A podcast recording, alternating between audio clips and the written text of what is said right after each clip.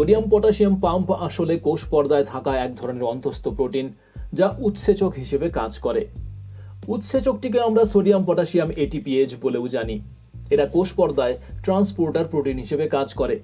এর মাধ্যমে তিনটি সোডিয়াম ও দুটি পটাশিয়াম আয়ন সক্রিয়ভাবে, অর্থাৎ এটিপির শক্তি ব্যয় করে পরিবাহিত হয়ে কোষ পর্দা অতিক্রম করে।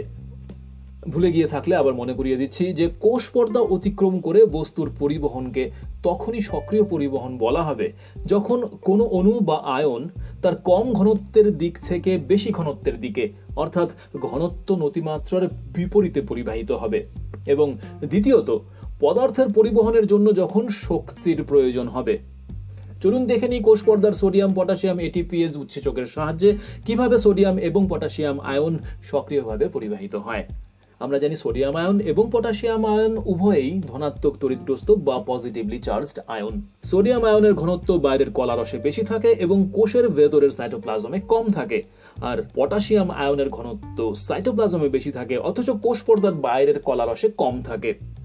যাই হোক, কোষ পর্দার ফসফোলিপিড দ্বিস্তরে গেঁথে থাকা এই উৎসেচকগুলির মধ্যে তিনটি সোডিয়াম আয়ন এবং দুটি পটাশিয়াম আয়নের বাইন্ডিং সাইট থাকে।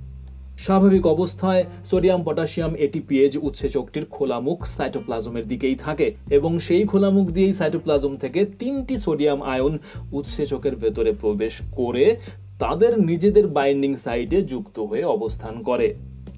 উৎসেচকটি এই অবস্থায় ততক্ষণ থাকে যতক্ষণ না একটি এটিপি অণুয়ের সংস্পর্শে চলে আসে।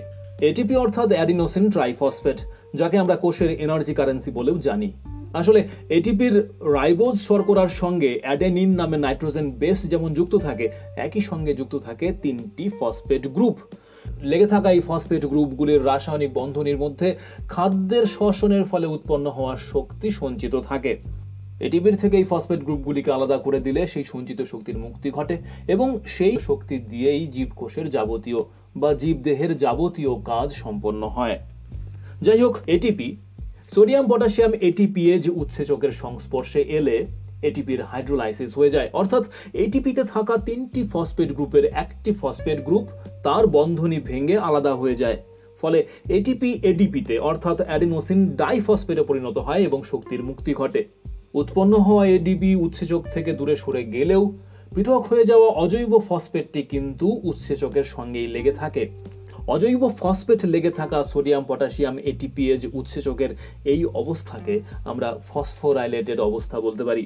যাই হোক এটিপি থেকে মুক্ত হওয়া এই শক্তি ফসফোরাইলেটেড উৎসেচকের আকারের পরিবর্তন ঘটায়। ফলে খোলা মুখটি, যা আগে সাইটোপ্লাজমের দিকে ছিল, সেটি সম্পূর্ণ ঘুরে গিয়ে বাইরের কলারসের দিকে ঘুরে যায়। এরপর যে সোডিয়াম আয়ন তিনটি উৎসেচকের মধ্যে তাদের বাইন্ডিং সাইটে লেগেছিল সেগুলি কলারসের দিকে ঘুরে যাওয়া খোলা মুখ দিয়ে বাইরে মানে কোষের বাইরের কলারসে মুক্ত হয়ে যায়। এরপর কলারসে থাকা দুটো পটাশিয়াম আয়ন সেই খোলা মুখ দিয়েই অজৈব ফসফেট যুক্ত থাকা উৎসেচকের ভেতরে প্রবেশ করে এবং তাদের জন্য থাকা নির্দিষ্ট বাইন্ডিং সাইটে গিয়ে অবস্থান করে। এইভাবে এটিপির শক্তির সাহায্যে তিনটি সোডিয়াম আয়ন সাইটোপ্লাজমে তাদের কম ঘনত্বের স্থান থেকে কলারসের বেশি ঘনত্বের স্থানে পরিবাহিত হয়, অর্থাৎ এদের সক্রিয় পরিবহন হয়। এই অবস্থায় উৎসেচকটির ডিফসফোরাইলেশন হয়, অর্থাৎ লেগে থাকা অজৈব ফসফেটটি খুলে যায়। ডিফসফোরাইলেটেড উৎসেচকটি আবার তার প্রারম্ভিক অবস্থায় ফিরে আসে, অর্থাৎ খোলা মুখটি যেটি আগে কলারসের দিকে ছিল, সেটি পুনরায় সাইটোপ্লাজমের দিকে ঘুরে যায়। এবার ঠিক আগের মতোই ভেতরে যুক্ত থাকা পটাশিয়াম আয়ন দুটি উৎসেচকের খোলা মুখ দিয়ে বাইরে বেরিয়ে এসে সাইটোপ্লাজমে মুক্ত হয়। লক্ষ্য করে দেখুন, এইভাবে পটাশিয়াম আয়ন দুটিও ঠিক সোডিয়ামের মতোই তাদের কম ঘনত্বের স্থান কলারস থেকে বেশি ঘনত্বের স্থান সাইটোপ্লাজমে সক্রিয়ভাবে পরিবাহিত হলো। যেহেতু সোডিয়াম, পটাশিয়াম এটিপিএজ উৎসেচক, এক্ষেত্রে পাম্পের মতো কাজ করে। অর্থাৎ বেশির থেকে কমের দিকে আয়নের স্বাভাবিক প্রবাহের বিপরীতে বহন করে তিনটি সোডিয়াম এবং দুটি পটাশিয়াম আয়নকে তাদের বেশি ঘনত্বের স্থানে পৌঁছে দেয়। তাই সোডিয়াম, পটাশিয়াম এটিপিএজ উৎসেচককে আমরা সোডিয়াম, পটাশিয়াম, পাম্পও বলে থাকি। এবার হিসাব মেলানোর পালা। হিসেব করে আমরা দেখব যে সোডিয়াম, পটাশিয়াম, পাম্পের আয়ন পরিবহনের ফলে কি হয়। আমরা দেখলাম প্রতি অণু এটিপির হাইড্রোলাইসিসের ফলে সোডিয়াম পটাশিয়াম পাম্প চক্রাকারে একবার ফসফোরাইলেটেড এবং একবার ডিফসফোরাইলেটেড হয়। এবং এই রকম প্রতিটি চক্রাকার আবর্তনের মাধ্যমে কোষ থেকে তিনটি পজিটিভলি চার্জড আয়ন বাইরের কলারসে পৌঁছে যায়, অথচ বাইরের কলারস থেকে দুটি পজিটিভলি চার্জড আয়ন কোষের ভেতরে প্রবেশ করে। অর্থাৎ বলা যায় পাম্পের প্রতি চক্রে বাইরের কলারসে একটি করে পজিটিভলি চার্জড আয়ন বা ধনাত্মক আয়নের পরিমাণ বাড়তে থাকে।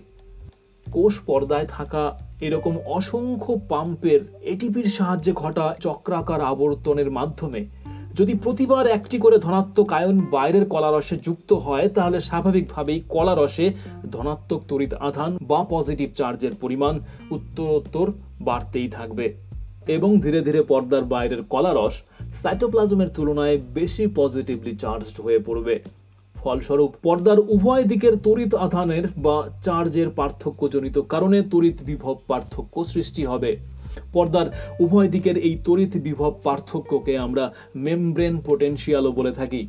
হিসেব করে দেখা গেছে, এর পরিমাণ মাইনাস ফিফটি থেকে মাইনাস সেভেন্টি মিলি ভোল্ট পর্যন্ত হতে পারে।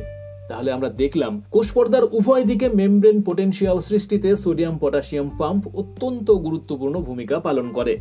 পর্দার উভয় দিকে তৈরি হওয়া এই তড়িৎ বিভবের পার্থক্যজনিত কারণে চ্যানেল প্রোটিনগুলি দিয়ে নিষ্ক্রিয়ভাবে বিভিন্ন আয়ন তাদের ঘনত্ব নতিমাত্রার দিকে পরিবাহিত হতে পারে।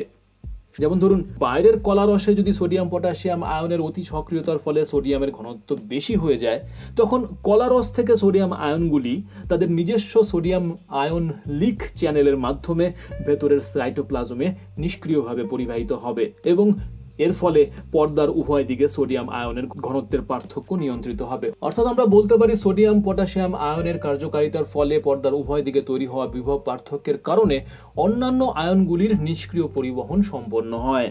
স্নায়ু উত্তেজনা পরিবহনে নিয়োজিত নিউরন এবং পেশি কোষের কোষ পর্দায় প্রচুর সংখ্যক সোডিয়াম, পটাশিয়াম পাম্পের উপস্থিতি লক্ষ্য করা যায়।